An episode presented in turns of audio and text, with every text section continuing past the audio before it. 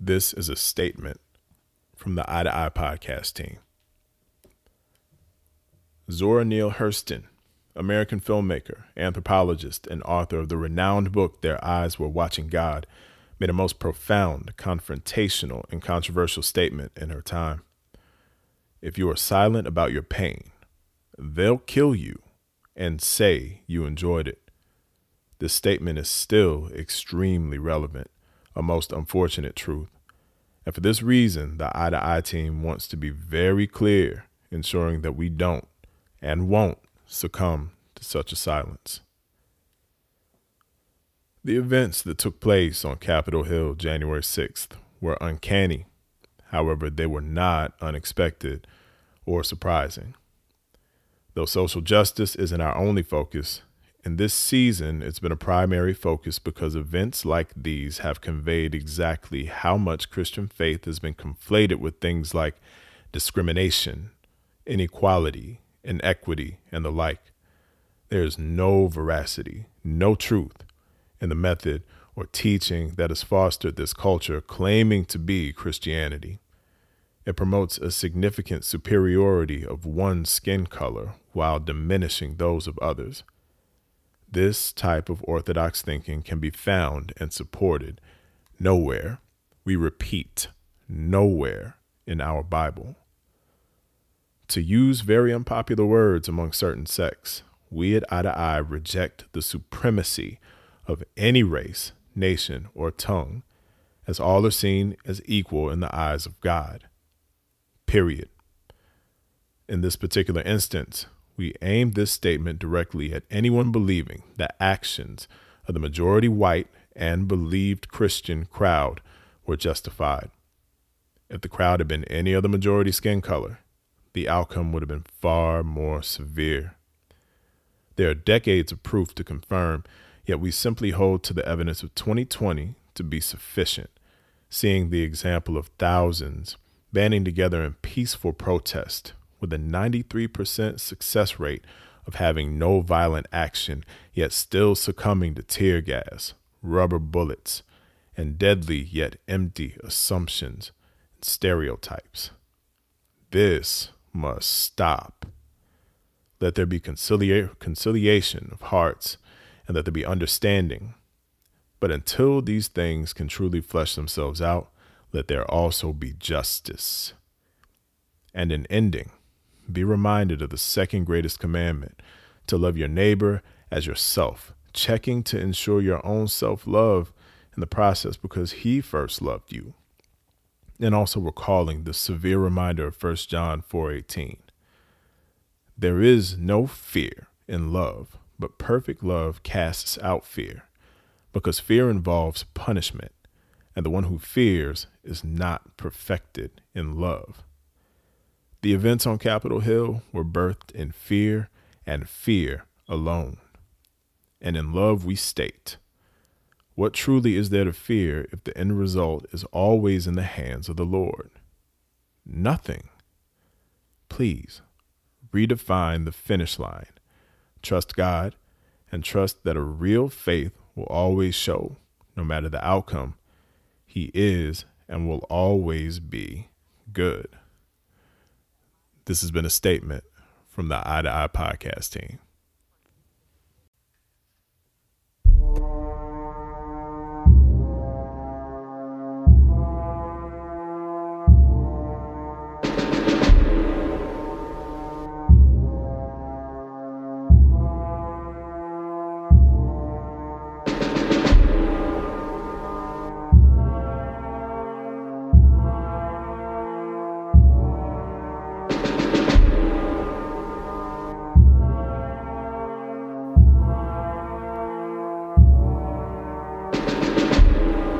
What's really good, people? Welcome to the latest and greatest episode of I to I, short for Inspire to Inspire, the podcast that's all about being open, honest, real, having conversations about life and faith. And as always, you know, we are willing to boldly go where most folks ain't trying to. My name is Jordan, just glad to be a part of the I to I podcast team. And on this episode, oh man, oh, oh boy. Uh, I think the best way to say it is that this episode uh, is it, slaps. Is, is that what the cool kids are using? Is that what we're doing now? Yeah? No? Okay. Well, please just don't cancel me. Anyway, on this episode, we are getting ready to have another amazing, another intense conversation with an amazing individual I've known for years who is no doubt eye to eye material, challenging herself to decode and demystify the misinformation of society, even to the point of running for office, government office, yo. Her name, Amber Ivy. And with her, we talk about just about everything including how she pretty much predicted the events of January 6th. No joke, like seriously. Her mama co signed on it, bro, so you know that it's real. And she has her own podcast, which we'll tell you about in just a little bit. But trust me, she's worth the download and the share. So relax, take notes, let us know what you think. But trust, this is another one for the books that will bless you if you let it. So thanks again for your support. Eye to Eye Podcast. Let's get down to business. Scan in.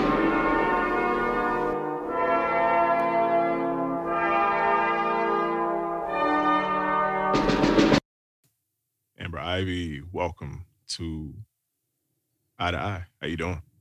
I'm great. Well, kind of great. Um, we all know what's going on right now, but other than that, I'm doing well. I'm feeling good.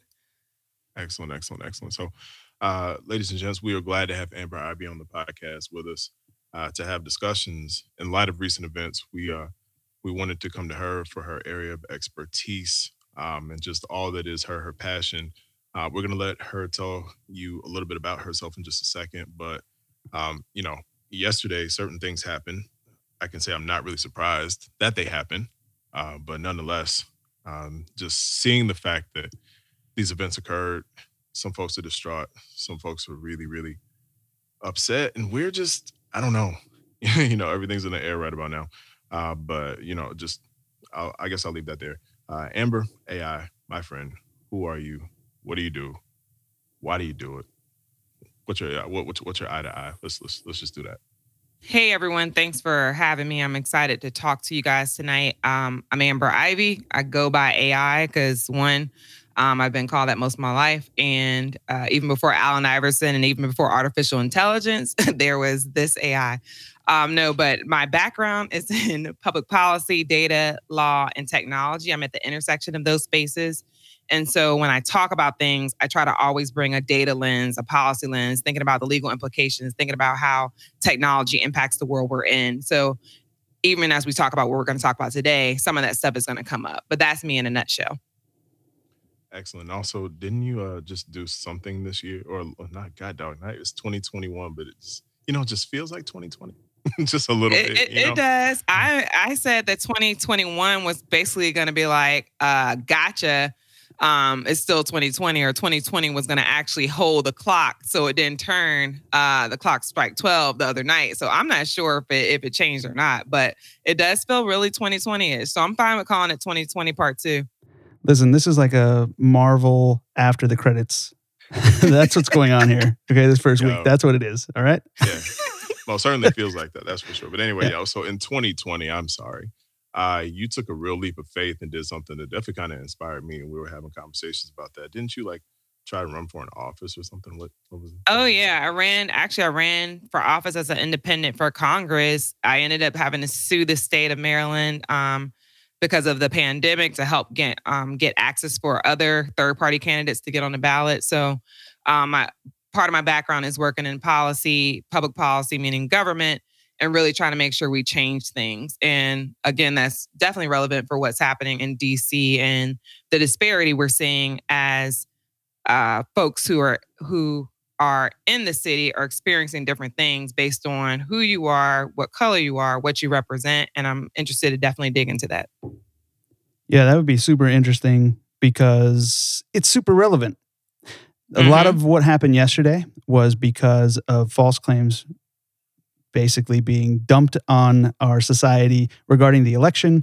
And those claims didn't just start happening after November 3rd. Let's be honest. Those claims had basically started at the beginning of 2020. Um, mm-hmm. Basically, you know, showing his hand, and by his hand I mean Trump was showing his hand as to basically what he how he was going to play this thing. Like he had been saying that this was going to go on for a while. So as somebody who likes to follow politics, um, my favorite guy, I love the fact that you ran as an independent because my favorite guy was Andrew Yang going into it.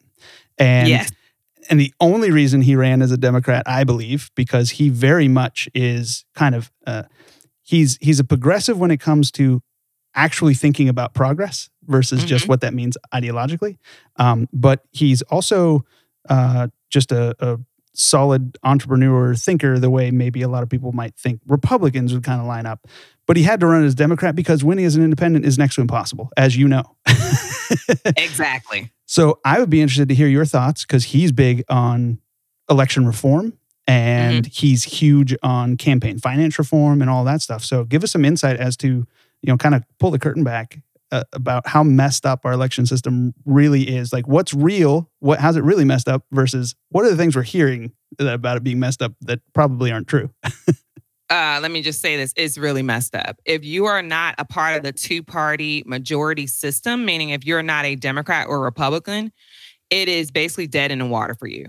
What that means is, right, if we say we believe in free and open and fair elections, right, that means that anyone, depend no matter your party, should be able to run for office and not have any restrictions, right? We should be able to play by the same same rules, same game. I should be able to come in as an independent, as a Green Party, as a libertarian, whatever I am, as a cat dog, whatever party I'm a part of, right? And I should be able to say, I'm running for office and have the same rules, play the same game as the Democrat and Republican parties. That is not the way the system is set up. How do I know? I lived through it. How do I also know? I've seen people live through it. So the way it works in many situations, if you are a Democrat and Republican, you are the one, you are the groups who control the primaries. Think about that. We have parties controlling the primaries. So if you're not one of those two parties, you don't participate, depending on the type of state you're in, you don't participate in their primary. So I live in a closed state primary. That means Democratic Party has their primary, Republican Party has their their primary. There's no primary for the third parties. The third parties do not participate in primaries, and if you are registered to vote as a third party, you don't vote in primaries. Like you get no voice in that, which is crazy, right? How do we have the two party system controlling an election process that is funded by taxpayers? And I am not allowed to participate as a taxpayer. One. Two, there's a different game, right? In most states, when you are a third party, um, you have to go and do petitioning. And a lot of stuff depends on the state you're in because state election laws are by state. So in my state, I had to go and get 5,000 at the time, 5,000 wet signatures. Not not using online. They weren't allowing technology in the beginning. You're supposed to get 5,000 signatures, which really means you need to get 10,000 because they're going to throw out half of those just for little technicalities, such as the signatures don't match, such as that they're missing a middle initial. They wrote the um, address wrong or they couldn't read it. Like they throw stuff out for the silliest things. Now imagine me as a individual who's an independent running, right, or trying to run. I have to get 10,000 signatures, but the person who is um, a Democrat just pays $100 to get on the ballot. And many of them don't even get a thousand votes. But I have to go prove myself by getting 10,000 signatures in reality. It, the system is not the same. Uh, so as we think about free and fair elections, Andrew Yang is right. And let's not talk about money. If we get into money, I'll be here all night. So I'll stop there. Wow. So 10,000 uh, signatures. It's interesting what you brought up there is that they get thrown out for almost any reason.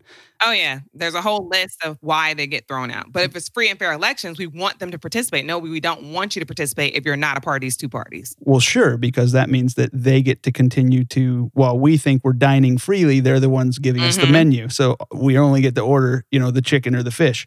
Um, it's It's, kind of like going to a wedding. You know, you get a plus one, Mhm. but you only get red or white uh, meat. That's it.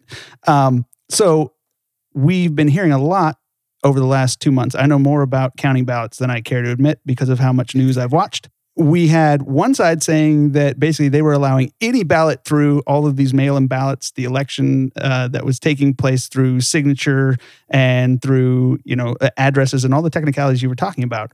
hmm So you're saying that they basically threw out a ton of your votes or you're telling your signatures because they didn't mm-hmm. they didn't line up. How true is that of our actual election process when those ballots were coming in?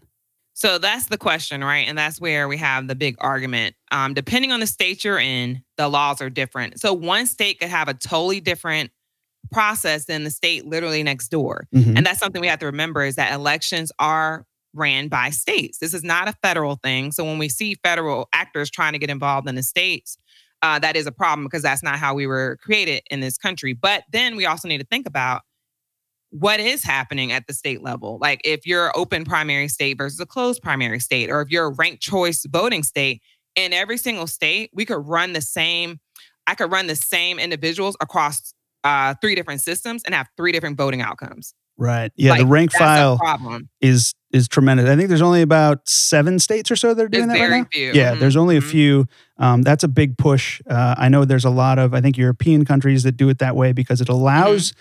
the candidates that you actually want to. You can vote for them in the primary, but it doesn't mean that your vote doesn't matter at all if that person doesn't get enough votes, and it also allows them to basically get get points based on coming in second or third in the voting. So it's it definitely would radically change our elections. And do you feel like right now the people who are holding office are a proper representation of the will of the people?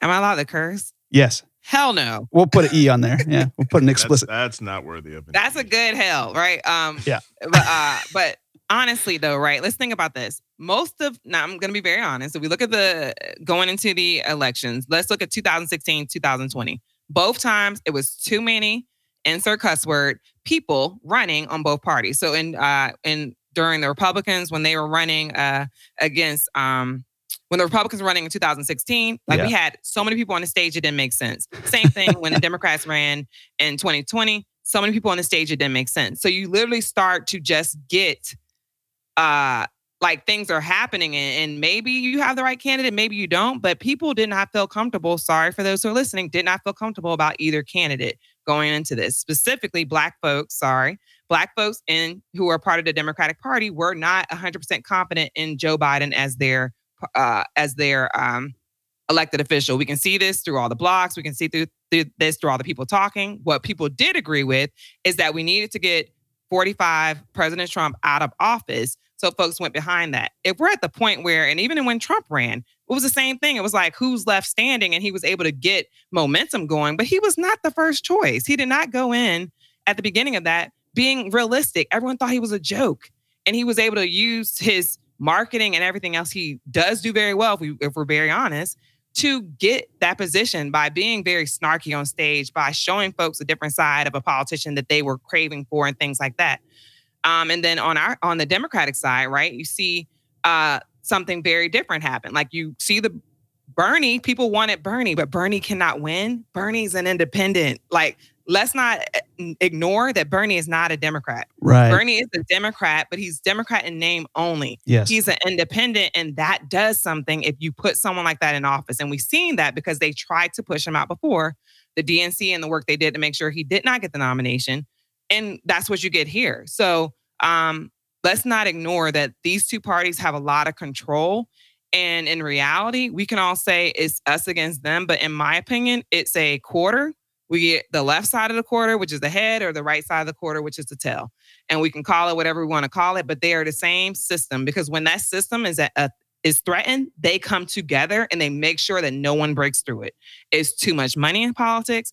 In Congress, you have terms that should not exist. You should not be able to be in an elected office as a career politician ever. You get it gets dirty very quickly. Um, you start to compromise on your morals and even start to th- do things you would never do. Think about, sorry, I'm gonna start naming names. Lindsey Graham. Lindsey Graham was talking dog, insert curse word about Trump. And then all of a sudden, he's Trump's best friend. And then last night he's recalling, oh, well, now uh, we need to go in the right direction. And there wasn't any election fraud y'all are master manipulators who literally use um, Congress and positions of power as political theater. And I will say that for the rest of my life, it is a game that's being played to maintain the positions of power because you have people in office who can be there for 30, 40, 50, 60 plus years until the end of time. And now we find ourselves here, specifically uh, yesterday, obviously, which was flat out shenanigans. And I know we'll probably break that down just a little bit more in a second. But I'm just one who am I'm I'm almost really confused. You you've kind of explained a lot to us about exactly how we've gotten here. Um, and really how there's a history connected to this that we've kind of broken down in previous episodes and, and things of that nature. But you just already talked about how you were in it in light of everything that happened yesterday. I personally just believe, you know, even from a biblical standpoint, all of this happened for one reason one reason alone, that's fear. But let's be real. This is something that probably was very much predictable. And if it's predictable, then it's preventable, but it wasn't prevented. And here we are. What is your insight? Was this something that kind of just came out of nowhere for you, or was it something that you had a little bit of foresight on? Like, what's what's your breakdown in this? I'm going to be very honest and say I called this in May of 2016 before Trump was even uh, potential. I, why did I call it then? Because I was listening to Trump. I sat there in my car on drives home down to Hampton Roads where y'all are. I sat in my car and I listened to his rallies. And that moment when I listened to his rallies, and I stopped and put my, aside my life, aside who I am as an individual, as a Black woman of color. I put that aside and I sat there and listened to him. And I realized that he was speaking to a part of this nation that people forgot about a long time ago. And when you hit people in their pain, when you hit people in their lack, when you hit people in places that no one's ever cared for them, but someone's showing them attention, it's like a bad relationship, right? People stay in bad relationships where there's abuse and things like that because they feel moments of love, they feel moments of care. What Trump did in that early, like uh, 2016, as um, folks were dropping off, uh, dropping off that long list we mentioned earlier, was show the people who had been forgotten in this country, mostly in rural America, that there was someone who wasn't playing Washington politics, that there was someone who was willing to buck against the system and do all those things. Whether we agree with it or not, he was. The interesting thing is, Bernie Sanders did the same thing. Bernie Sanders showed people and touched people who had not been touched in a while or in a while and had showed them that he was not the normal politician. He was not playing games. He was here for the people. The interesting thing is, if you look at the data, Trump and Bernie's supporters swing between each other. They are fundamentally different. They are two very different people, but you look at it, a lot of Bernie supporters went over to Trump. And they can swing back and forth because people are tired of the system that we're talking about. You cannot sit here but for so long and, and vote in elections and continue to tell people the same thing over and over again. Their lives are not affected. You're telling them you're going to change this, you're going to change that, and every single time you go up to vote, every two to four years, depending on your office or what what have you, you're telling people the same lies. At some point, people are going to stop believing the storyline.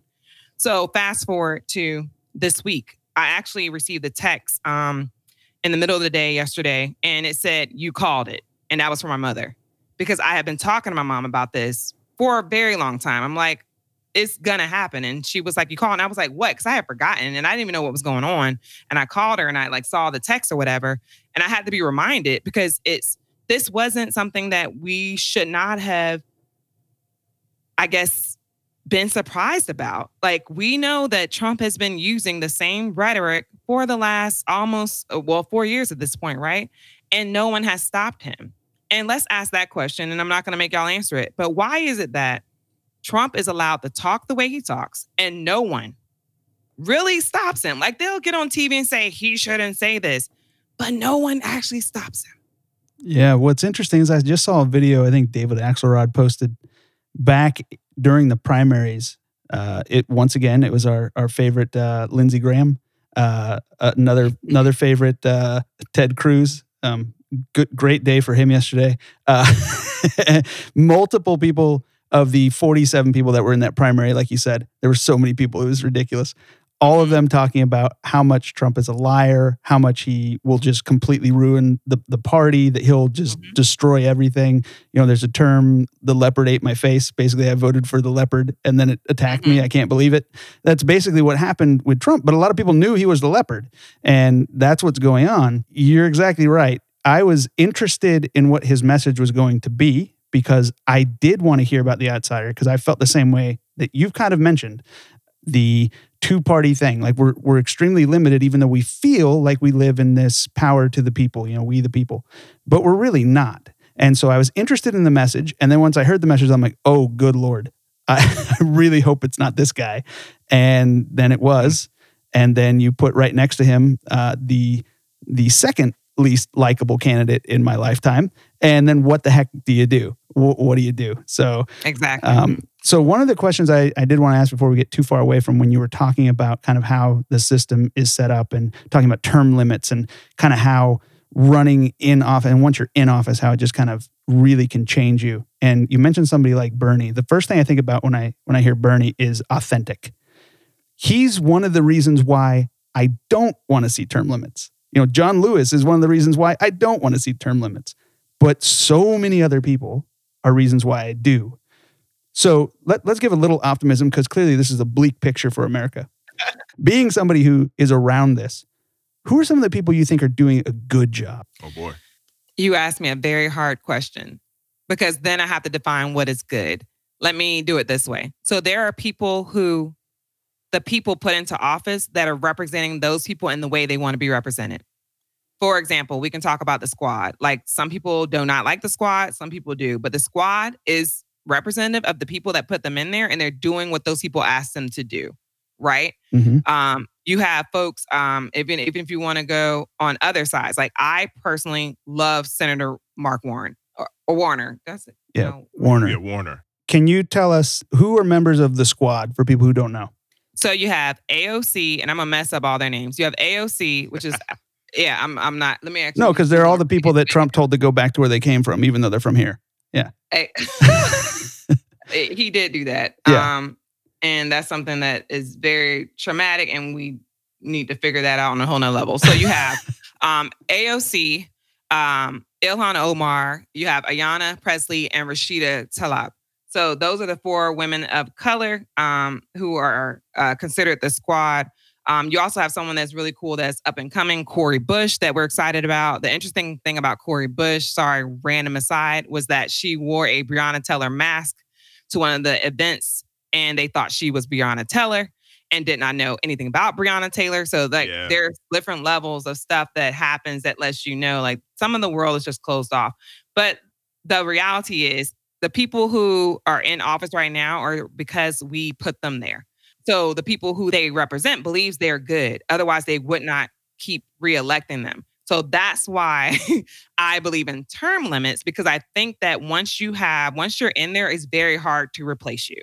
Like, let's think about the money behind politics. So once you are the party's nominee, it is darn near impossible to get rid of you because now you have the money, you have the machine behind you, have all those things. So anyone challenging you either within the party or external to the party is very hard.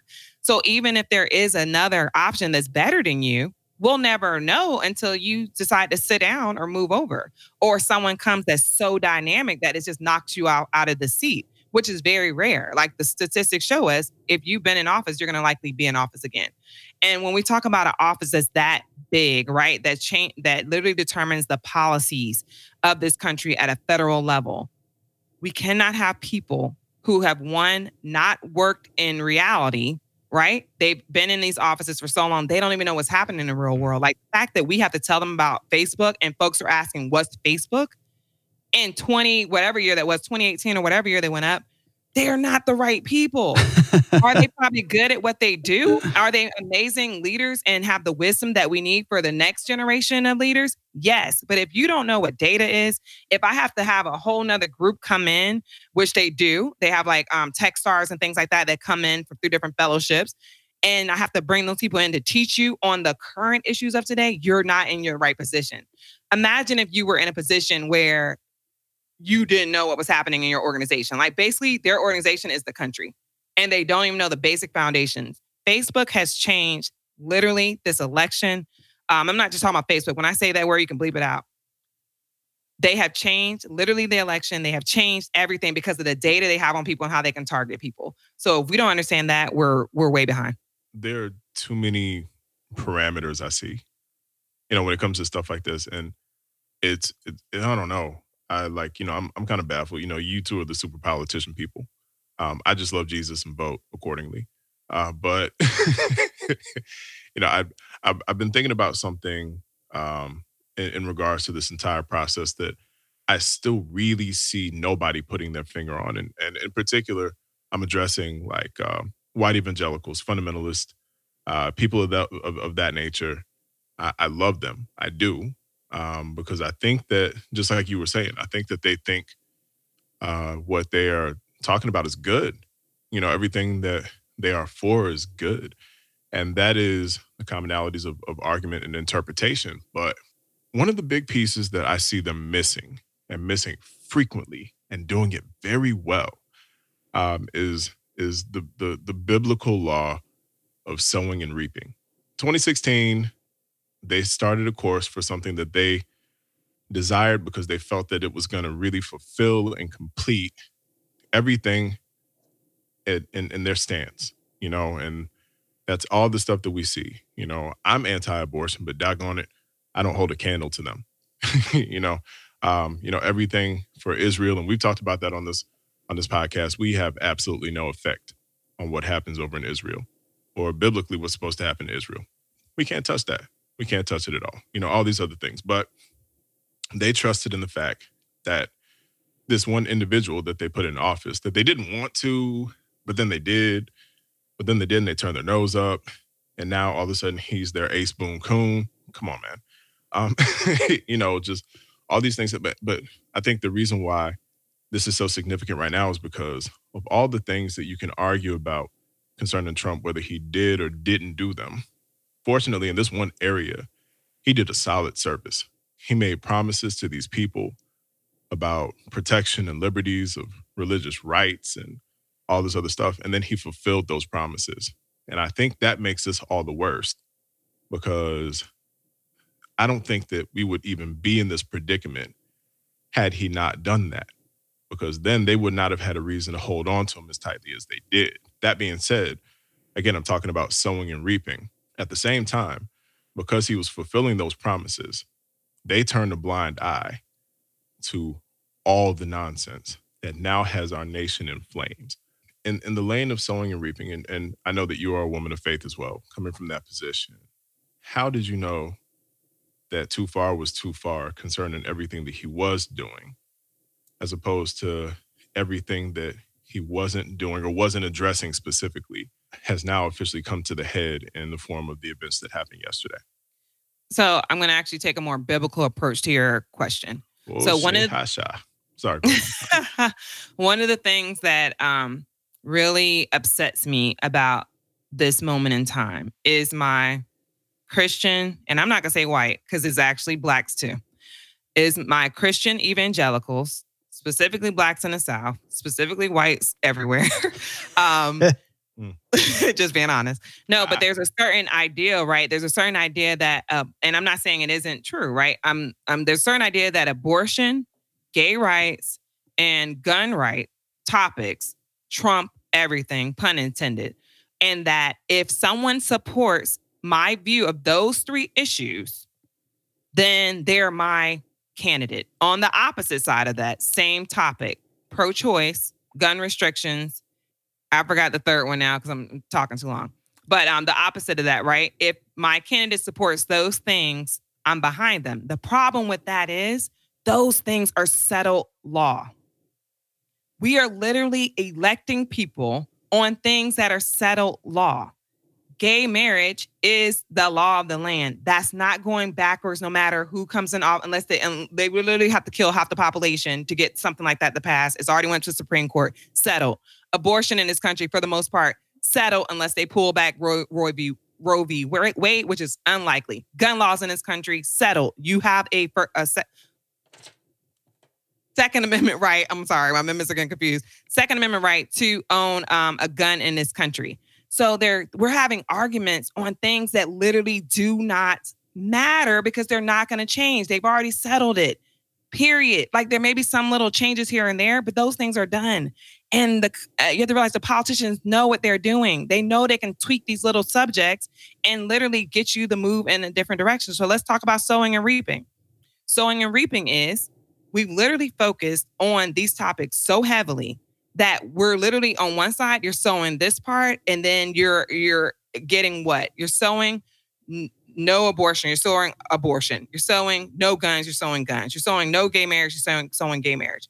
You're literally in opposition, sowing two different seeds in the same soil. What is going to happen? Everything is growing right now, and no one knows what what it is that we should be focusing on. That's a problem that we've created in this country because we haven't said these things are done. Once they go up that high, we're done. Now let's actually talk about the stuff that's going to affect your life. We're literally having conversations about stuff that really affects someone else's life and someone else's choices in a country where whether you want to have guns, not have guns, abortion, not have abortion, marriage, gay marriage, or not have a gay marriage, we're literally at the point of dealing with people's individual level decisions and then wondering why we have folks literally about to fight and kill themselves for these things that are settled law. That is a problem that we have because we have allowed marketing, money, and all this stuff to get into politics where we no longer talk about the subjects that actually need to be talked about. And we only pick the things that we know are buzzwords and that everyone's going to follow. Sorry. And that may not be the answer you wanted, but that's the answer I'm giving. It was the answer I wanted because it's the answer I've been giving for years. there we go. So thank you. I think we're spirit animals or something. We're connected in some sort of cosmic way. I would just like to point that out. All right, I want to play devil's advocate a little bit. Uh, and I'm not playing devil's advocate just to play it. I'm actually playing it because I think both of what you, you guys are saying is that, for instance, Trump fulfilled these promises. See, I'm going to disagree. And I'm going to disagree that these people actually are voting for him because they think what he's saying is good. Here you go. Yep, here I go. This is what I this is my perspective on how this is playing out. And it piggybacks onto your settled law. Trump is telling people that there's a war on religion. There's not. No one's trying to take away your religious right. Trump is telling people true. that mm. that there is socialism coming, Marxism is coming, that all of these these terrible enemies and evil things are coming. He is telling you, and he's not the only politician doing this, by the way. He's just the first to really kind of perfect it because I remember buying a book for the 2000 election that had like this profiles on all the different candidates and it had their platforms and it had where they believed and where they stood and it had like their ideas and what they were going to do. And here I am 20 years old and I'm like, man, this is like my first like big presidential election. This is cool. I get to like who who do I think is actually going to take America into the the you know 21st century? This is great. And there were there were actual platforms that like Gore and and Bush and these candidates, and then later on Kerry were they were they were actually running on things and ideas. Then Obama kind of ran on, you know, hope and change, right? So even though it was a little bit more thematic, he still had ideas. I was always impressed by the people who had ideas and had agendas. Trump has never had one. Trump has always just gone off the cuff. And admittingly, the people closest to him say he just gets up in the morning and just does kind of what he what's going on that day. So he's like, oh, they don't like Mexico? Cool. My number one agenda is I'm going to build a wall because Mexicans are coming. Meanwhile, immigration had been reducing for years. Abortion, they're going to they're just going to start ripping babies out of people. Meanwhile, abortion had been dropping for years. Every single thing that he claimed he was going to fix for you actually wasn't a problem. So it's basically like the mechanic going, Hey, Jordan, man, you need a, a, oil change. I know you came in here for that, but listen, your your wipers aren't working. You got two bald tires. Your brakes are are done. Uh, you need a new catalytic converter. Meanwhile, you actually didn't need any of that stuff, but I told you you did. And so when your car's running better because I ch- just changed the oil and you drove off, you're like, dang, that guy fixed my car. That's what Trump did. It was a sleight of hand. But Trump did that slide of hand with the help of media. Like, let's not forget that part. So you have to also think about like, right, the amount of data we have out there. Like most companies are tracking our data from every app we download, they're getting data on us. They understand our behaviors better than we understand our behaviors. There's things called behavioral nudges that actually push you to make decisions that don't you don't even know you're making at this point. So think about the fact that people were seeing on social media, on the news, um, a message that also said what Trump was saying. So it was only solidifying what they believed. Then their friends are posting it. Oh, my friends also are saying it. Then um, conspiracy theories are posting things about it and then showing videos and, and making fake videos about things and literally continuing to embed that in our society. Like the internet is like the greatest thing to be invented, but it also was something that now allowed misinformation to spread at a, at a rate we've never seen before. Um, before you had to send a letter, you had to possibly do a telegram, like uh, send it by horse or whatever, right? And now I, I can literally share in one second to millions of people misinformation that goes unchecked. So, yes, you are definitely right in everything you just said, but it also helped that he was at the right timing with what's going on with our data, with um, ads that were being targeted to us. That's why Facebook, Twitter, Twitter doesn't even do political ads anymore. Facebook makes you click on it, like I've done ads. They make you click a button and said this is a political ad, so they actually can check it. Like there's so much stuff that's happening behind that because they saw what happened due to the ads. Not even including that. Like let's uh, run up into what happened yesterday. We know what happened with uh, some of the data around like Cambridge, uh, Cambridge uh, Analytica, Analytica, and all yeah. the things. And we know that a lot of that was used to sow division. Like for less than, I, I forgot how much it was. It was around six figures, I think they spent to do that work to um, put those ads out. Ads are not a lot. And if you get people sharing it, your ad can go even more organic and viral. But let's think about what happened, um, even with what happened with Black Lives Matter over the summer and what happened yesterday, right? So a number comes to mind 52. Do you know what that number is? Not a clue. The number of people that were arrested as a result of yesterday. Let me give you another number 427. Hmm. The, the, number of people arrested from May 30th to June 2nd during Black Lives Matter protests. If we look at the total number, 14,000 people were arrested during the summer in 49 cities during the anti racism protests that happened across the country. So we are arresting people at different rates who are all fighting for what they believe is their justice and what have you. And that gets into a whole nother racial conversation. We want to hit it, we can. If we don't, we don't have to.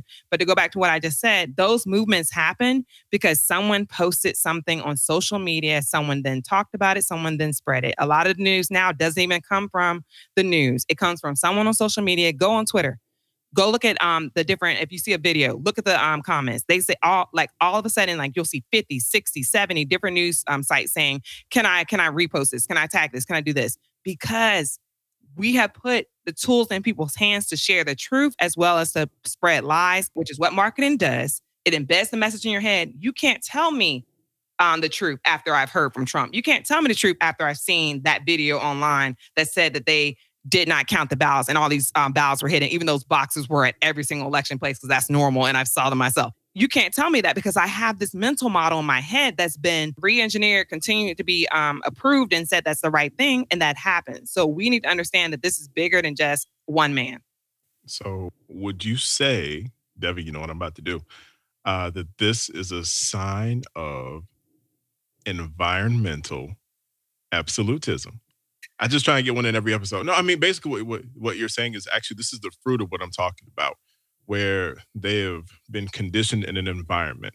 Mm-hmm. And they've been conditioned so that it doesn't matter what anybody else says. There's no way that you can challenge the notion of whatever ideologies or whatever uh, you know, whatever they've been taught, whatever they've been receiving. And it's just it's it's so crazy because you can take the simplicity of understanding that salt tastes salty and you can damn it to the understanding that salt's supposed to taste like pepper because somebody's been telling you that on YouTube for the past three months. You know, it's it's it's, it's ridiculousness like that basically. And I don't know. Like for me, I, think what I think what Devin is saying, I think it definitely has some validity to it. Um, but at the same time, there is a severe situational irony attached to all of this right now because they wanted one thing they got what they wanted. And then the aftermath of that is the same thing that is attached to the fear that they spread to those same people that now believe this nonsense. Lord, forgive me, because they're telling me, you know, this is the one thing that I've heard nobody go there on until now, because I'm about to say it. Talking about Biden's America in quotes. Okay. Lord forgive me, because I really y'all know I don't talk about this stuff like this, but I'm I'm there officially. Biden's America was the America that was supposed to be in flames. Biden's America was America that all of these other things were supposed to happen in. And all of the stuff that they were talking about is what I saw because the media that was hyping their stuff up was the same media that was showing these things that were putting America in fear or a certain sect of America in fear. That doesn't make sense to me that you can take a look at that and say to yourself, oh my God, this is coming. I have to do something about it. So I have to do whatever I can to thwart off these other people who technically aren't even your enemies. They are your relatives. That's biblical as well. We don't have time to get into that. You know, it's like we, we were talking about when Obama was getting ready to get elected in 08 a few episodes ago, and how people were deathly afraid of the fact that when he was elected, you were going to see people having abortions on street corners. And then the abortion rate dropped. So, you know, these are the things that I still I cannot wrap my head around for the life of me for the simple fact that if especially because we're going to go there, these Christians who are bought into this, these people who believe that this is producing the season of the latter rain, that we are really in the final pages of the book of Revelation, which it don't look like, that are fulfilling the promises of all of these other what prophecies that came from Amos or Isaiah or whomever. I, I don't understand how you think that what you're doing right now is promoting this. Which, by the way, that's that's my sticking point on my mini rant here. Is how are you willing all of this when it is prophetically scripted that we're supposed to do something else? I know I'm sorry because I really want your insight on this, and I'm, I'm curious. Well, then let her like, give uh, it. I'm gonna I'm gonna punch you in the face. I'm gonna punch you in the face. Please don't punch anybody. We got enough violence this week. Seriously. I mean, I don't need a six five black guy attacking the white guy. You know what that would look like? The optics are bad. yeah, whatever, man. I mean, we're all tens to hundreds of miles away right now, so it's all good. Okay, I'm I, I apologize, but no, I'm I'm just I'm really really I'm I'm curious because that's that's the thing that doesn't make sense to me, and to be honest with you, I think that that is antithetically a definition against politics and everything is supposed to stand for. So I think that's my question. If you need me to kind of clarify that for you, I can't. that was in the form of a question. it's eye to eye, man. We don't we don't do things the, the we don't do things the regular way. Whatever. Let me alone. Let let her answer the question. See, coming in with your boy. Please, Amber, speak. This episode of Eye to Eye is brought to you by Genique Locs. If you're looking to get started, there's no better place. She specializes in all kinds dreadlocks, micro locks, sister locks, lock extensions, instant locks, interlocking, and more. If you're in the 757, please don't hesitate to contact her. You can find her on Instagram at Genique Locs. That's G E N I Q U E L O C S, Genique Locs or you can find her at her website, geniquelocs.com. Genique Locs, where locks are envied. All right, let's go ahead and start this podcast, man. Y'all are hilarious. Um, but it's good to watch since I've listened to this on the podcast now to see it in action is amazing. All right, so let me answer your question. If I don't answer it, my bad. I'm, I'm gonna try my best. So one of the things I think we need to realize in this country, there's nothing new under the sun in this world. There's nothing new under the sun. We've been here before. Um, you want to? We talked. We're talking a little bit about the Bible. Let's go there. Let's go to 2020 years ago, the death of what we believe is our Savior, right? Jesus Christ. At that time period, we have Rome being the leader in that area, and the people of that time believing that Jesus was going to destroy the entire fabric, entire framework of the world if his message was continued to the point where they killed an innocent man who was guilty of nothing other than what they considered at the time as blasphemy. What's different between that and Christians of today? Sorry, fellow Christians, uh, and Christians of today seeing something, identifying it as a threat with no real evidence, and not looking back at 2021 years ago and saying, is this not the same thing? I believe there's a problem there, right? So what I what I started to break down for myself because I was wondering too. I'm like, all these Christian leaders who I followed like from childhood, right? I'm not going to name names. I'm not going to do that. But I followed since childhood. We're saying things like they heard a prophecy about Donald Trump being reelected by landslide numbers, and then he lost in crickets, or they doubled down on it, or they laughed about it, or they did whatever. And I'm like, sounds like a Pharisee to me. Um, because what we need to also realize in this country, right? We've allowed, and this is not anything against the church. Like I said, I'm a Christian, but there are systems in this country that are also run by money, that are also run by power, that are also run by influence. And a lot of people who are Christians have never read the Bible for themselves. And they listen to the words of people who are telling them based on their understanding of what that word says, what they should do and what they what they should think. And I really believe if Jesus was here today, we would have crucified him again. And that's the reality of it. We would have called him a socialist. We would have said that he um, was uh was for free will and we don't want free will. We would have called him all these things and literally been against him when in reality the whole thing about if you believe in God is that God gave all of us free will. Actually, the worst thing that Jesus had going for him, and it validates your point, is that he's a lot darker complexion than we think. So he definitely would have been murdered. oh, you would have been gone. No, that's not a joke though. That's no, like I'm not kidding. I know it's uh, not. No, no. I mean, come on, that that that that's my study. I'm I'm interested in in, in that aspect of it because now, if we're gonna be honest, it, skin color didn't even matter in the Bible. It's not even like that. But what you're saying, uh, Moses. No, I mean, no, Moses' wife. Yeah, I mean, yeah, was that was a problem. She was too dark. There, there was a touch of that, but that wasn't the the real theme. The real theme was was was purity and, and nation line, um, and and that's why people hated. Who was it that Jesus talked about all the time? Who was that? Oh yeah, the Samaritans. Oh yeah, that's right. Oh yeah, Samaritans. Yeah, B- because they were mixed breeds, because they weren't pure. But anyway, no, I'm, I'm not even trying to go on that tangent. Um, my bad, Devin. Although I did interrupt you intentionally because you were being a jerk earlier. Uh, and that apparently this is going to be that kind of episode. I so. mean, every episode. no, so I I want to just shed a little insight on what you're struggling grasping here because I've given this some thought, not just in the last five minutes, but like overall. Because I've really struggled with trying to understand why people think the way that they think when it comes to some of this stuff. So the example, so I've been reading through the epistles a lot and a lot of Paul's letters. And I brought this point up before on the podcast, and I've mentioned to Jordan and, and all, you know, I brought it up a lot. But it's the difference between like focusing on what God wants for your life and what God's will is in your life and his goodness, or focusing on the enemies that are going to stand in the way.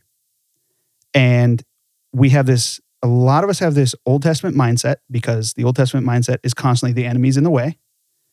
But Christ came and changed all that because Christ, like you said, was an innocent man who was crucified for doing nothing wrong. That's because he didn't say anything about the enemies. He had enemies, but it didn't matter because he allowed God's will to be the predominant thing in his life. Then Paul does the same thing. Paul writes all those letters from prison he says, Yeah, I'm in prison, doesn't at all attack the people who put him there. Instead, he's just like, You churches are terrible. And let me tell you what you're doing wrong. Doesn't talk about the enemies, doesn't talk about the captives, none of that. Talks about why the Christians are screwed up. So the deal is, is that that ongoing theme that apparently isn't overt to them because, like you said, a lot of people, a lot of Christians haven't read their Bible; they just have it regurgitated to them. The ongoing theme there is God is good, everything outside of him is bad. What do we know about the human psyche? PTSD does not happen from good things happening to you. PTSD happens from bad things happening to you. Those are the things that truly will change your mind and will leave scars on your, your mental self, have you view the world differently. Some people can overcome that, the vast majority cannot. Okay. So the deal is, is that Christ constantly had the good. He was able to, as much bad as went on in his life, he was able to constantly focus on the good. Our salvation, the Holy Spirit should give us that power, but we have to tap into it and stay on target with it. Otherwise, what happens is we allow the bad to come in. If bad comes in, we now think that everybody else is capable of that bad. That's where, like Mr. Jordan likes to use his environmental absolutism. I like to use a simpler word that I guarantee you Amber understands called projection. Okay? Nah, whatever. All right. Projection I is. Mean, I, I, didn't know what it meant, so I, I'm good with projection. so, projection is basically well, if I would do something this way, they would too. The reason why they are so excited to jump on Trump's bandwagon is because if somebody would do something like this, well, that's the way I would do it too. So, like, if you're watching, have you ever watched like a movie and a criminal, like somebody who you just like have never really thought about, like you you're never been in that world, right? Like you don't have the experiences that make up what that person has. They're like, oh, well, this person is absolutely, or let me put it this, let me do more world, real world. Let's say somebody who's been cheated on, okay? Everybody's now capable of cheating. Everyone's a cheater. Why? Because I've been cheated on or I've cheated myself. So everyone's a cheater. All men are bad. All women are pigs. Like whatever you want to say, right? That's that's how they become. They project All how they would behave on other people. Oh boy. That's what's happening with a lot of Christians. There's our email. Watch your cancel culture. I, hey, you know what? I've been waiting to get canceled because I can get a lot of my week back, not having to do this show and edit and all that stuff. so the deal is, is that all of this projection causes us to then keep regurgitating the bad and focusing on the bad.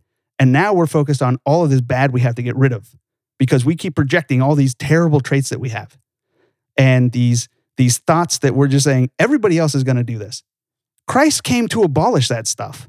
But the the more time we spend not focusing on what we should be doing for him, the more time we're going to just goof up and be our stupid sinful selves and the projection causes division, which is the number one reason that Trump has ruined our country. More so than anything else, it's the division. Amber, I love the fact that you said what you were saying as well, um, as far as like demystifying all of this misinformation. Uh, because while we're at it, we're going to give you a shameless plug. I think you've done something to try and remedy that. What What have you done? It's called a podcast. First, let me briefly say thank you um for breaking that down because I think I think you're right.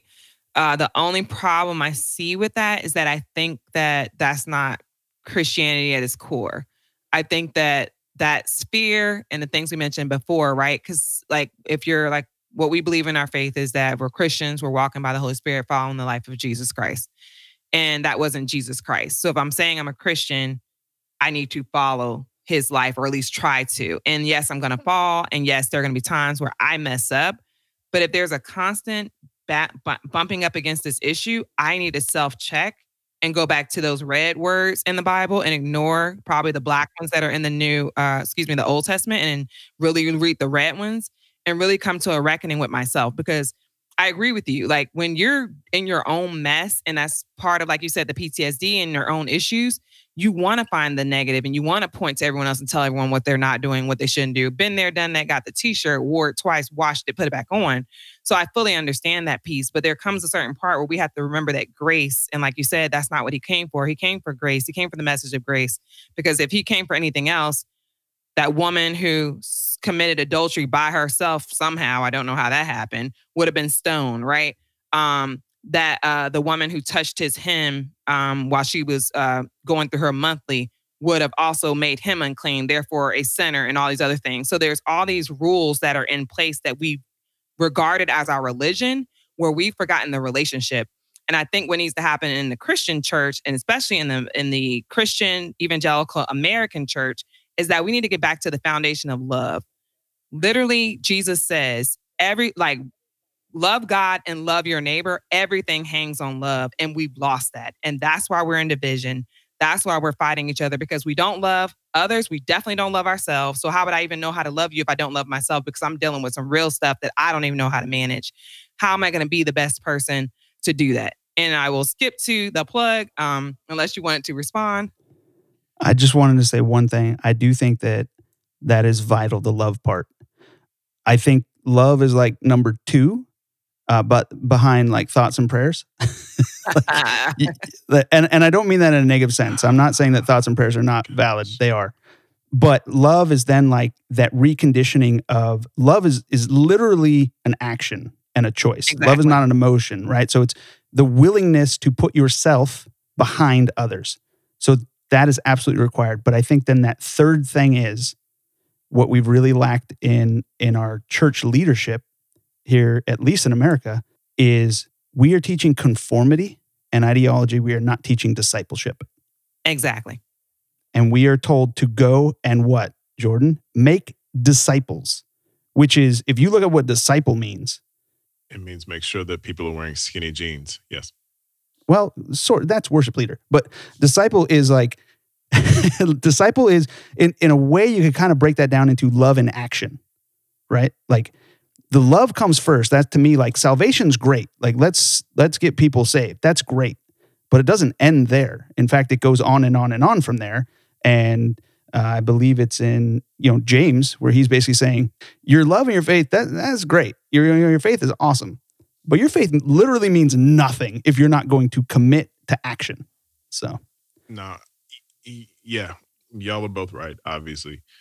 Um, but the one thing that I think we all probably could say needs to be chimed in on more than anything concerning love is what it says in First John a perfect love casts out all fear. I don't know. I, I, think I'm really trying to refrain from saying certain things because because I'm in a, a, certain mindset where I wouldn't care about reading everybody the riot act at this particular point in time. But there's just there's an understanding in me, and I don't have it all together. But you know, for what it's worth, you know, I did try and get a degree and stuff. So so there's that. Um, there's an understanding in me that is a clear cut reminder every morning that when I wake up, I'm going to encounter somebody who I know I'm going to 100% disagree with on something every single time I encounter them. And I'm talking about my wife. I'm talking about my parents. I'm talking about Amber and, and Devin being jerks to me as we speak. And, and, and you know, I love you both. But if we're really trying to do this life together, and do it in the way that Jesus sanctioned by the example that he set for us before he took off. There's something in me that is a continual broken record at the moment, and I'm perfectly fine with that, that always wants me to remind other people that it doesn't matter what you say to me, it matters what you display to me. And you know, that for what it's worth, that's that's the reason why I think we're even having this conversation because there's too much of people talking about spreading God's love and worship and, and praising his name and and gathering together and doing all this other stuff. And you know, we haven't even talked about things involving masks yet. and I'm just I'm gonna leave that right there. Um, but you know, there, there there's there's something in all of this right now, especially taking a look at what happened yesterday. And the reason why what happened yesterday bothered me so much was because you saw a bunch of different flags. You saw the American flag, you saw the Confederate flag. Above all of them, you saw a bunch of Trump flags. And then there were one or two flags that said this other word, Jesus.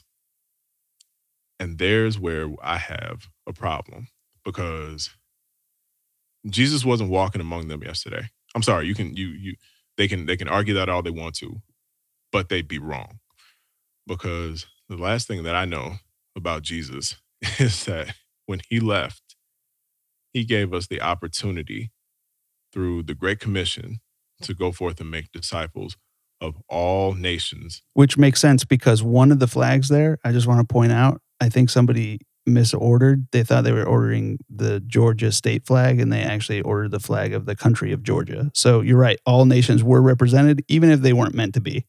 just want I just want to point that out. I'm sorry. Sorry for interrupting. Oh my god. Oh my god. I, I need to finish because I know that oh man. Anyway, yeah. Uh, I'm trying to remember exactly where I was right now. I'm sorry. Uh, but, just, Man, I couldn't deep, not. Though. You're I, real deep. I couldn't not. I couldn't not not bring that up because it was just too funny. Until I was done. no, because it wouldn't have been as funny. oh my gosh. Uh, anyway, uh, where I don't know where where was I? Okay, fine. Said Jesus uh, wasn't represented there yesterday. Yeah, no, he he really wasn't. Thank you, Amber. Good grief, Devin. Um, yeah, no, he. I'm sorry, he wasn't because in the understanding of the the law that fulfills the prophets and the two things that he gives us, and then also he gives us the Holy Spirit, and he gives us the Holy Spirit to do greater things than even he said. But he said the number one reason why he gave it to us in Acts chapter one verse eight was so that we could be his witnesses.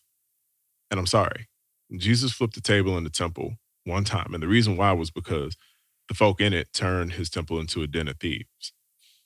He didn't flip it because he didn't get his way. Matter of fact, if he'd got he didn't way, go he, in someone else's house. That was his his Come place. on, you, you better preach the gospel, girl. like you yeah. didn't go into he didn't go into um Pontius Pilate's like uh whatever he lived in at that time. Um he didn't go there and flip tables. He went into a place where he knew the order. He was the constructor of the order and held them accountable to what that place was meant to be. Otherwise, he would have been here all his entire life, destroying uh, and and flipping tables. But that's not what happened. That's very different than what happened yesterday. Continue. He didn't storm the Roman Capitol and sit at Pontius's desk and take a selfie. Well, they couldn't take selfies back then. Oh, really? You don't think Jesus, who is God, couldn't do it? Really? This is one of those theological questions. Can he make a burrito so hot he can't eat it? Right? That's the whole thing, right? You heard that one? Yeah. Oh my God. You know what happens after 1030. Yeah. so this right here, I- guess, is why we we don't carry the the deep um the way that we need to. But yeah, I don't know. My bottom line in all of this is again, if we are keeping a Jesus at the center perspective, see what I did, Amber, just for you. I didn't say Christocentric. Uh anyway, um, if we keep a Jesus at the center perspective, I'm sorry, you you look at yesterday and you are unsettled in some way, shape, form. Of, I mean, take a look at what's happening right now. I think the last thing that I saw was that DeVos just resigned over what happened yesterday because she knows the truth of who incited what. Four years too late. And I'm sorry, like I don't, I'm not one of those people. Again, you understand that, but trust me, I'm sorry. In objectivity, I'm gonna call a spade a spade. That's what happened, and that is where we are. And so, But is it? Can I be that person for five seconds? Sure. Well, if you're not, I'm going to be because good Lord, that's disingenuous. At like uh, it's 10 days before you're about to lose your job anyway. What does it matter that you stood up and said something about a person who's literally said 1 million things on at the hand of a keyboard via Twitter and now you decide to take a stand? That to me is again what I call political theater and that's the way you get a new job. The end. oh, a new job. This would be her first job, though, in like 30 years. Just pointing that out. Anyway, so I think where I was trying to get to, I guess we can go and do that plug thing now, Amber. So yeah, you you've done something to try and remedy all of the misinformation. And what is that something that you have done? uh, what you so I'm gonna answer what you said earlier because I'm not gonna let you get away with the whole love thing. So I know that, and I'm not gonna let you get away with the whole thoughts and prayers thing. So I'm not a thoughts and prayers person in that I'm not gonna go to someone and say thoughts and prayers and whatever. I am a thoughts and prayers person than love, which is an action, like you said. Um, but the funny thing was, I do have a podcast. It's called AI Decodes the System, and we basically break down topics related to policy, data, technology, and law. And yesterday, actually, well, today, um, I posted a podcast with a young girl. She's a Gen Zer, aka meaning she's under 18. Uh, she just turned 17. And one of the things she's working on is actually helping to change how we look at democracy. And one of the things that we need to realize about that generation, and when I say that generation, I mean Gen Zers, their whole framework, sorry to let y'all know, is love. They saw what we did, millennials. They saw what we did, Gen Yers. They saw what we did, boomers. They saw what we did. Who knows what the generation before that was called? I do not know. They saw what we did and how we handled the politics of this country. And it literally pushed them not towards anger, it pushed them towards love, collaboration, working together. They are the most accepting generation I've seen in my little 30 years of life. And it it it actually encouraged me because they're like one of the things she said that actually hit me as a as a person that would never have thought this way before she said it. She was like, people have models, mental models, or the way they're raised because someone taught them that. She said, Our opinions are not who we are. It's just based on what happened to you and your experiences. But that doesn't mean that's who you are because something else can come in and change that. And I think what we've done to each other in this country, we've made our opinions who we are. And that is ridiculous. And the fact that if I believe one thing and you don't believe it, we can't be friends. Or if I don't agree with everything you say and we can't engage in healthy discourse, there's a problem. I am so happy that their generation is like, oh, if you don't understand this, I'm going to show you. I'm going to show you what happened and why you learned that and why that's wrong and how you can actually correct for that. We weren't the generation for that. We were a little bit different, but they are. So I think that that love message has to come through because one thing that is true, even those people who were there yesterday, I guarantee many of them have a person of color in their life who is someone they love. And I guarantee they don't treat that person of color that's in their life the way that they speak often to the masses or via Facebook or via whatever. We all have friends, and maybe, or maybe I'm the only one. I grew up in a very a household that's military. So I have a lot of Republican friends, I have a lot of Democrat friends, I have people down the center. I had a friend last night who was from high school, who's a Republican. He messaged me and started um, inboxing stuff that I didn't care to talk about, but I I listened to him and heard him out. Like he feels a certain way. Do I hate him? No. Do I love him with the love of God? Yes, I do.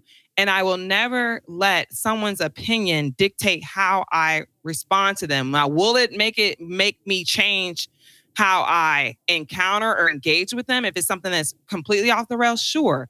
But we have to get to a place in this country where we start having conversations again. When people believe something we don't, we should be asking them why. That's why so many books sold about what was going on in rural, rural America and why they voted for Trump, because people were so disassociated with that population of people they just forgot and didn't care about that they forgot to listen to them. They forgot to love them. They forgot to care about them. So, guess what happens when you have love? Like I said earlier, anything can come in. When you're thirsty, you will drink dirty water versus uh, a situation where you have clean water all the time.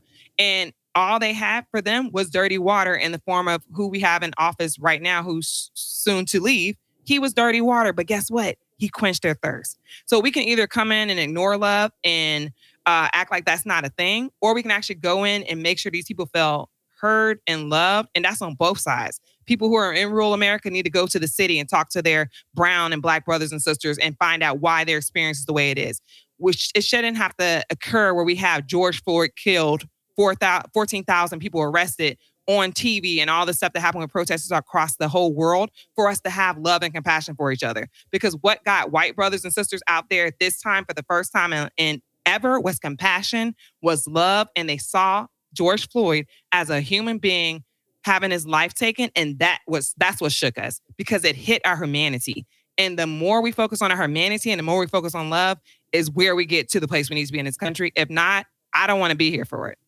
Okay, so next election cycle, like you're gonna run with one of the two big parties so that you can actually get elected, right? Like, I mean, the doors of the church are open. Is is there one today? I'm gonna pass the bucket around. Let's pass the bucket around after that. Mm, My cash app is I'm joking. Yeah, we'll do the altar call yeah, later. We were Let's- playing with that. No, there, there will be no. Let's love get paid offering. first, Jordan. God bless you. God bless you. oh, you one of those churches. I know how that works. Mhm. Uh, what do you mean one of those? Aren't all churches? no, we don't have time to have that conversation. No, we don't. yeah.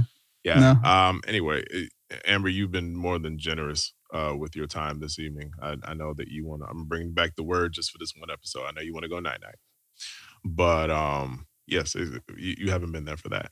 Uh, if there I is, just got it. It took me 13 seconds. Lord have mercy. See, it's been a while since you've said it. That's why. I know. Uh, you know, I got to bring things back sometimes. Just got to keep it fresh.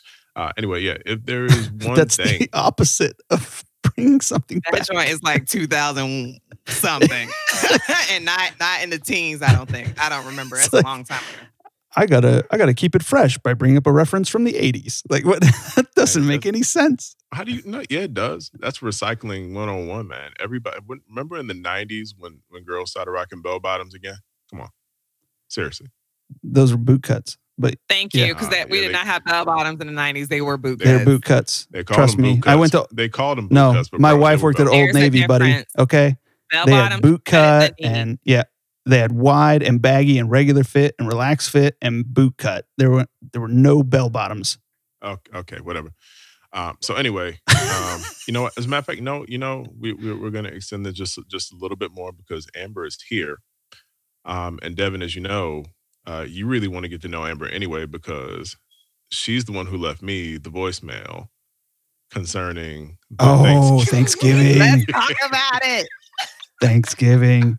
Listen, this is where, okay, you just said that you would not respond to someone in a negative sense based on their opinion. Did I?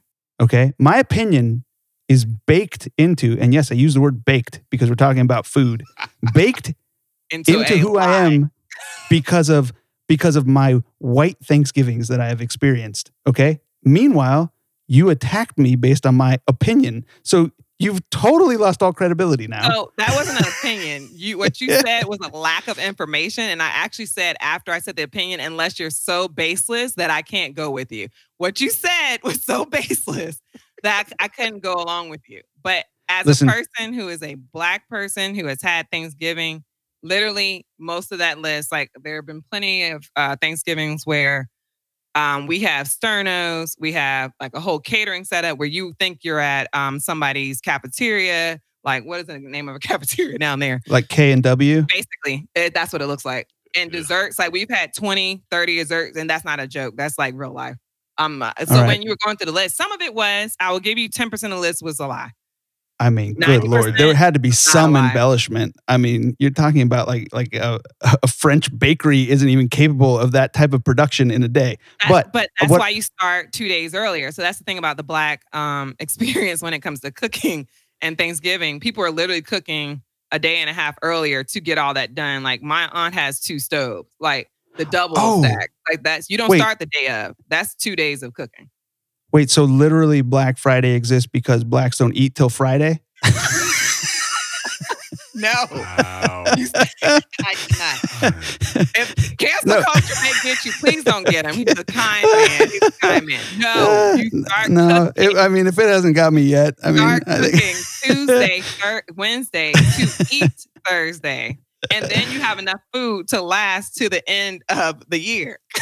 listen, this is actually just my my insecurities and my fear shining through. So it comes full circle. It's okay. Uh, that that I've never had a Thanksgiving this magical that I can't even believe that it exists. So I project onto others that this Thanksgiving is not possible. However, yep. I feel like I have rustled enough feathers, uh, another pun for Thanksgiving, uh, that I might receive multiple invitations next November to, to different will still be Thanksgivings. I'm not sure if that's going to oh happen. Oh my Let's gosh! go you're probably- 2022. yeah, COVID twenty one. Yeah, tremendous. I'm very excited. It's funny because I was gonna say you're you are invited to the cookout, but after that joke, You you can get a plate from the car. Come on, that Black Friday joke. That Black Friday joke is pretty solid. Come on. I mean, I might just have to bring you a, a, a, a to go joint, my my guy. 'Cause That was that was that was horrible. You but can it's drive okay. up to the front yard and beep. we can do like an Uber Eats drop off. you can't walk the front door though. that sounds good. That sounds good. Jordan, listen, I am moving in the next couple of months and I will be closer to Bobo's than I am now. So come on. You know, give me a little credit here. Yeah. Oh no, you don't know about Bobo's, Amber. Amber, Bobo's has the the third best macaroni and cheese on the face of planet Earth. Like, That was where he spent like $68 on mac and cheese because $50 was a take red it. light ticket. yeah, yeah, it was it was real. I'm I'm still kind of salty about that, but but it's okay. But it's okay. God is still the good All God. mac and cheese are not created equal, so I would need to taste that to actually confirm. So you have to be careful on that. That's true. In fact, I mean, it, that's even true of Kraft mac and cheese. I'm not going to lie. Like, I don't like the original. I only eat spirals if I'm going to eat it. I'm just saying that that I'm agreeing that it's Oh, not. Listen, by saying that, I am not saying that Kraft mac and cheese is better than Bobo's or homemade. I'm, that's not what I'm saying at all. I'm just saying that at every level of mac and cheese, it's not all created equal. That's what I'm saying. I'm saying you still eating out of a box. Thank you. Yeah. Well, you you know what? It, it's hard out I'm- here. I'm- Okay. No, I- no, no, it's not that hard. I'm telling you right now. A bag of macaroni costs 99 cents. a, a block of cheese costs a dollar. they didn't approve a $2,000 stimulus. Okay. I got you at two dollars right now. The spirals are $1.19. $1.19 for spirals. It's actually more expensive than just the regular. If I had gotten a $2,000 stimulus, maybe I could bake some mac and cheese versus eating it out of a box, but I got 600 If you're gonna eat it out the box, you might as well go to the Kraft mac and cheese, the little to go cups that you put in the microwave. Like it's the same thing. Oh no, that's actually the that's like that's the bottom tier. That's the low level boss of mac and cheese. That's absolutely the worst. Oh my gosh. Okay. Okay. Anyway, Amber, please, because we, we we need to shut this down. I don't know how this happened, except for the fact that I started it. Um, yeah, if there if there's one thing that you want people to understand, I'm gonna say something that I hope gets edited out. How are you gonna take me through all of what you just took me through? You should have got me earlier when I was on it. Now I've like t- tipped over into crazy Amber. Um, ask that question again. I mean, that, that's kind of the whole purpose. I just I want to make sure I, you you can stay on point. You know, this this is what it's all about. Uh, but yeah, no, in in in our eye to eye ness, you know, for you being inspired to inspire, what's what's what's the one thing that you can say? Um, matter of fact, this is an easy one. What is, what is the inspiration that gets you through the situations and the circumstances that you've been through? Because you went through it. Yep, yep, exactly. Go ahead. Just just just answer it. So, one thing I always tell people so, there's a lot of times when, especially during the last year, right? Last four years, shoot, last eight, depending on where you sit on the on each side of the aisle, where people would come to me and be very like depressed about where the country's going and what have you. And one thing I will say is that we've done we've done this every election. Every election is the worst. Like think about Obama and McCain. McCain's the worst. Like we can't let him get in. Palin, we can't let him get in. Then it's um, Mitt Romney. Mitt Romney's the worst. Mitt Romney's the worst. Now we love Mitt Romney. Bush is the worst. Bush is the worst. Now we love Bush. Like I need folks to realize there's a lot of rhetoric that's spun out there. But what hope do I have? Walk outside your front door, look left, look right, talk to your neighbors. There's not a fight on your street. There's not anger, aggression on your street. We have to realize that there are people who are making a lot of money off of media, off of social media, off of us engaging in these different posts, these different conversations, and they're they're winning off of it. And then we're the ones who are losing. And now it's up to us to hold people accountable. We need to hold elected officials accountable. We need to hold media um, and some of these huge platforms accountable for the division that they're that they're literally fueling. It's not like we're fueling it because there's stuff that's forcing it, and now we're fueling it because we've been pushed into it. But I just want to remind everyone your neighbors, the people who are in your life, your coworkers, you are not fighting in the way that what's happening on TV. You would assume that if you walked out of your front door, America's burning. America's not burning. America is growing. We're we are becoming uh, closer as a nation in our own individual communities. Yes, there are things that have uh, become um, that have made us have to lift up and, and fight together. Like, look what happened with Black Lives Matter and the protests across the whole country we had millions of people across the whole country and world come together. If that doesn't inspire you, I'm not sure what does. And if it doesn't inspire you that you have neighbors and people you love who are there to support you, I say invest more time in those relationships and get off social media for at least a few days a week because it will drive you crazy.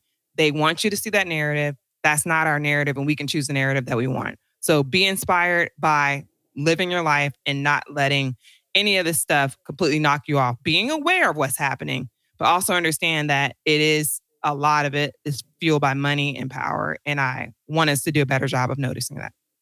I love it. There's so much to be hopeful for if we just look for the hope instead of looking for what's going to divide us more and tear us down. So that's good. I mean, look at this podcast. Like, I'm going to say one last thing. We have Jordan, what race are you? I, I don't assume race anymore. I mean, when it comes down to it, I'm black, homie. I don't know what that means. Um, Devin, what race are you? Uh, I don't know. Ancestry.com just said they received my sample. Um, so I'll find out. So you didn't get your DNA test? No. Um, like it's not done? Oh, okay. No, I have no idea. Um, but I identify as a Hispanic man. Is that Me allowed? Too. I, I grew up in Southern California, so I love my Hispanic brothers and sisters. So yeah. I hate you, and I'm gonna finish my point. Jordan is a black African American man. Uh, I think Devin is white, possibly from somewhere in Europe. I am stark white. I yes, I my I definitely I came over probably in a Viking ship in in the cold north. Yes, I was gonna say a Viking. Yeah. He's possibly a Viking. I'm a black woman that has some European roots. Um, and we're having a conversation and we're having fun, we're enjoying each other, and this is what's happening in real life. Like we're not battling each other out, we're not fussing at each other. We're able to laugh, joke, we're able to have a little bit of disagreement, and we're able to get through it. This is America, and that's why I love this country. That's why I don't want us to be pushed backwards because I I love this place despite the the the horrors and things that this country has done. Think about this. I was talking to someone about this today, and I'm gonna shut up My mom and dad were born into segregation. Think about that. My parents were born into segregation. Fast forward 50 some odd years, they were able to move from poverty in Mississippi and North Carolina, mostly due to the military and the and the different experiences they had there, to middle class Americans. They were able to have a daughter who has three degrees in a country where her parents were born into a segregated South, who is like doing well for herself, able to run for office and things like that. Even look at the people who we we elected. Crap is happening and things have happened that have been bad in this country, but we have moved forward and we have made changes through policy, through the law, through um, activating ourselves and do, doing things like that. So when I add to that whole piece of being inspired, be inspired because we we're able to see in our own lifetime.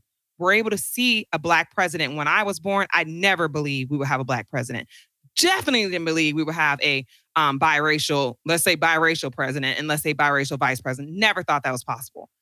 Things are changing. You can't see it. They say the arc uh, to justice is long. We've seen it in my little short lifespan. I've seen so much, so many amazing things happen, and that gives me hope. So hopefully that all that gives you all hope too, because we're not this divided country that they want us to be. We get to choose who we are, and I think we're all choosing to unite and ignore all the fill in the blank BS um, that's trying to divide us. The end. Uh, so, so we don't we don't really get to put the expletive up here. Crap. I was really hoping for that. Uh, but I mean, if you want to, no, no, no, no. uh, uh, okay. Because now it, like it, it, it would be pointless. It would it would be absolutely pointless. But anyway, yeah, Amber. I was going to take one for the team, and okay. Uh, you'd be willing to, wouldn't you? Go for to add I mean, sure. There. You can do an ad lib. Go for it. Yeah, I mean, look, it's eleven oh one. It's actually allowed by the FCC now. Lies from the pit. the devil is a lie. Anyway, AI Amber Ivy, in, in the middle of all the shenanigans, we got a lot of wisdom. So, thank you so very much uh, for that. And honestly, appreciate you. Appreciate the friend that you've been, the sister that you've been, and awesome and amazing to see everything that you are doing in your life. We continue to encourage that and all the pettiness that comes with it. Um, and of course, you know, you you'll be back on here whether you like it or not. Um, and guys, please, please, please check out her podcast because it is actually rather amazing. Uh, really, really dope. Uh, again, it's called AI Decodes the System. Amen. Mm, AI decodes the system. Um, and where can they find you, Amber? of you know all that good social media stuff. Yeah, you got to do that because this is how they do podcasts. Great. I be asking people this question. Now I see why they hate it. I'm gonna just tell you, but um, no, I'm I'm just gonna give my podcast stuff. So if you Google me, I'm Googleable, but feel free to not do that and just go to Instagram at AI D E C O D E S. That's AI Decodes. I'm AI Decodes on everything on Twitter, Facebook, TikTok, Instagram, and now Clubhouse. I just love that you started with Google me.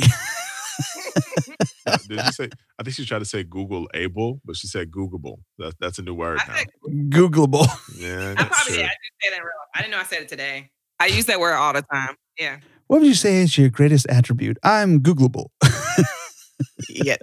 Did you Google me? I did earlier. Yes. Oh, mm-hmm. Yep. Uh, yeah. Hey, hey guys. No, I did, and you are Googleable. it's okay. We, we, we, can finish here. I know better than people than use the term Googleable. Now I'm going to send you articles. Now that you said that, go ahead. Oh, no, I don't disagree. In fact, I'm going to continue to use it. anyway, ladies and gentlemen, thank y'all once again for tuning in to the latest, greatest, and most ridiculous episode of Eye to Eye, short for Inspire to Inspire. Uh, please don't forget to listen to our podcast as well, what you're doing, of course. So we appreciate that. And don't forget to like, share, subscribe, download, do all those other things. Please rate and review for the algorithm people because they're jerks. Um, and of course, uh, wait, nope, you know how we do this, Devin. Uh, please don't forget to wash your hands and wear your mask. And of course, please don't forget to be inspired to inspire because that is what the inspired one does. So until next time, folks, God, pray for your nation. Uh, pray for your people. Pray for this disease. Pray for this uh, uh, transfer of power Hopefully, we don't have anything extra fun to talk about. Oh, we, we do already. Obviously, there's a lot that we missed tonight, but trust me, we're gonna talk about the rest. and love your neighbor. Okay. Snitches. Right, that's good. All you need is love. Did you say snitches in the end? She. Oh my yep, god. That's okay, yeah. that's we, still we, not worthy of an explicit tag. Oh my god. No, no, it's not. No, it's not. We we need this. Clearly, everybody's delirious right now, so we're gonna go to bed. We'll talk to y'all. We'll check you out next time. Y'all be safe. Peace.